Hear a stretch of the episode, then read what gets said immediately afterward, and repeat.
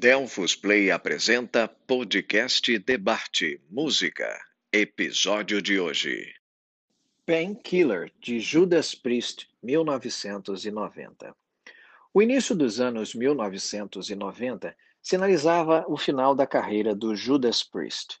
Todos os álbuns da banda ganharam um disco de ouro nos anos 1980 e eles saíram vitoriosos de uma difícil batalha judicial em que eram acusados de incitar uma tentativa de suicídio. Mas vinham sendo os deuses do heavy metal desde 1974, então não seria a hora de deixar o Megadeth assumir o posto.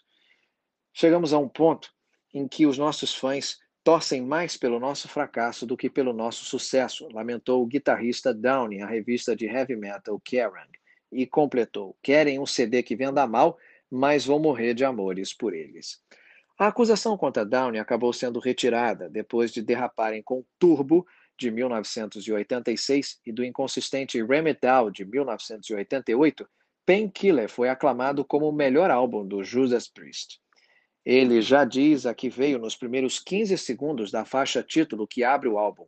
O novo integrante Scott Davis, antigo Racer X, quebra tudo na bateria. Em seguida vem os sons da guitarra afinadíssimos de Downey e Glenn Tripton e os inconfundíveis agudos do cantor Robbie Halford.